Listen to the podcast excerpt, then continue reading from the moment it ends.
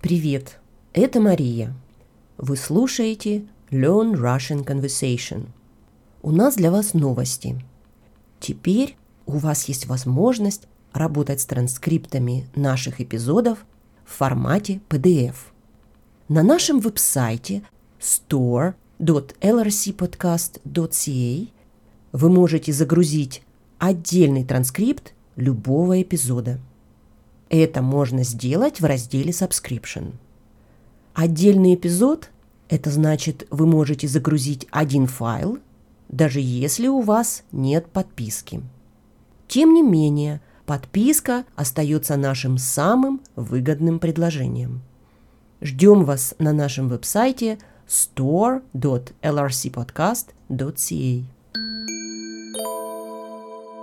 Привет, Мария. Привет, Виктор. Ты знаешь, у нас в школах наконец отменили обязательное ношение масок для детей. Ну, конечно, знаю. Дочка э, тоже у меня была очень рада. И я должен сказать, что мои дети, особенно мой младший сын, этому очень рад, потому что для него постоянное ношение маски было трудностью?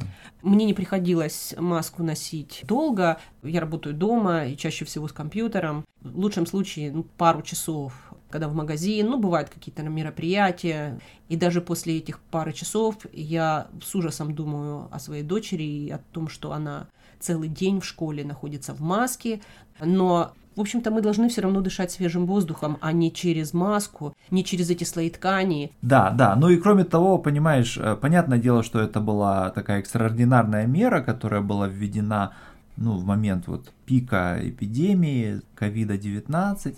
Но при этом хорошо же известно, что, в общем-то, маски не являются каким-то непреодолимым барьером да, для этого вируса, они скорее просто сдерживают его, его распространение. А вообще одним из оправданий, что ли, этой меры было то, что вот очень важно сохранить систему здравоохранения от того коллапса, который ей грозил а вот в случае большого наплыва каких-то людей вот с критической формой. Я понимаю, куда ты клонишь. Тут речь идет о том, что вроде как мы заботимся о системе да. медицинской, а не о здоровье. Да, э, да, и не только, и не только о здоровье. Ты совершенно права, когда говоришь, что носить маску постоянно это не очень здоровая практика, да, но ведь помимо этого надо вспомнить о том, что вообще на самом деле современная западная европейская культура она основана на открытом лице, да, на взаимодействии людей с открытыми лицами. Очень трудно общаться, ну, во-первых, с точки зрения языка, да, вот мы с тобой живем на, на неродном языке. Угу.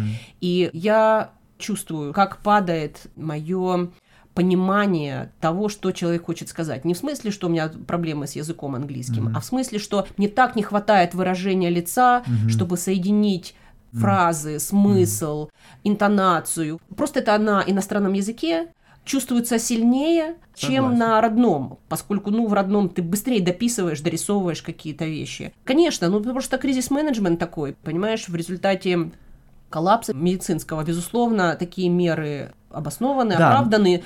Мы можем практику, которая была введена как практика экстраординарных мер mm-hmm. сделать постоянной. Мне кажется, что для детей это mm-hmm. особенно важно, mm-hmm. поскольку привычка, выработанная в детстве, вот, например, привычка носить маску, это привычка, которая имеет фундаментальные последствия, поскольку да. в детстве формируется то, что мы называем система координат что такое нормально, что такое обычно, что да. такое правильно. И вообще, мне кажется, что здесь возможен какой-то вот такой фатальный, почти культурный перелом, понимаешь, потому что для западноевропейской культуры характерно, конечно, с одной стороны, взаимодействие людей с открытыми лицами, но с другой стороны, значительной частью западной культуры является искусство скрывать свои мысли, свои чувства, свои какие-то эмоции, да. Подожди, но это же часть вежливости, потому да. что ты не всегда говоришь человеку все, что ты о нем думаешь, или что тебе не нравится та шляпа, которую да. он носит. Ты свои мысли чаще всего держишь при себе. Получается, что вот это вот искусство сдержанной вежливости, какого-то сокрытия, это тоже на самом деле искусство ношения масок, да, но эти маски, они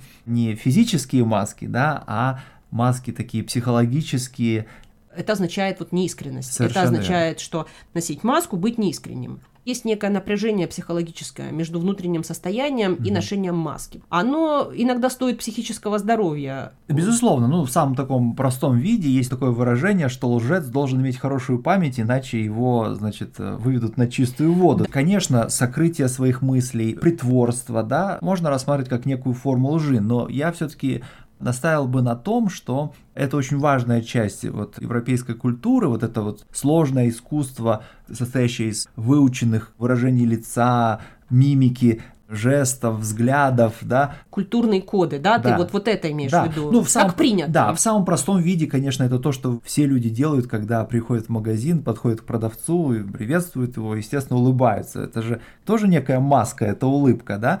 Но на самом деле, помимо этой маски, да, существует огромное количество других масок, да, и это целая традиция, да, целое искусство, на эту тему писались трактаты в 17 столетии, да, ну а такой известный дипломат французский наполеоновского времени Толеран говорил, что язык дан человеку не для того, чтобы выражать свои мысли, а для того, чтобы скрывать их. Да? То есть это такой отголосок вот той старинной традиции, старинного искусства сокрытия своих мыслей, притворства, если общение. угодно, общения, да.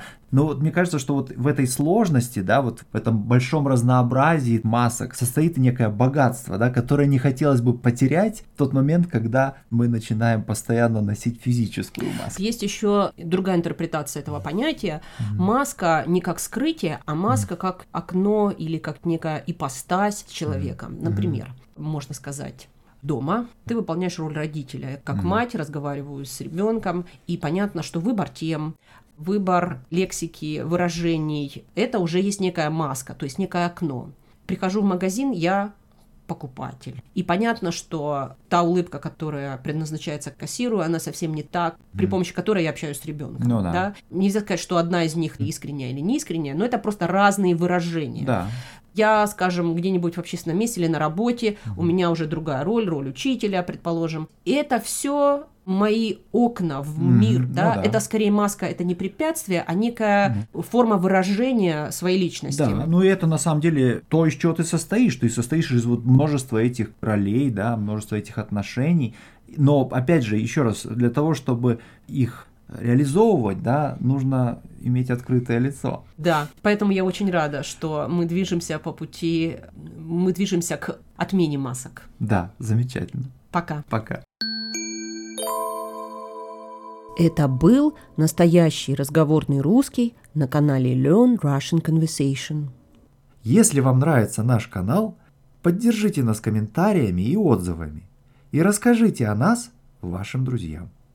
Подписывайтесь на наш канал на нашем веб-сайте store.lrcpodcast.ca.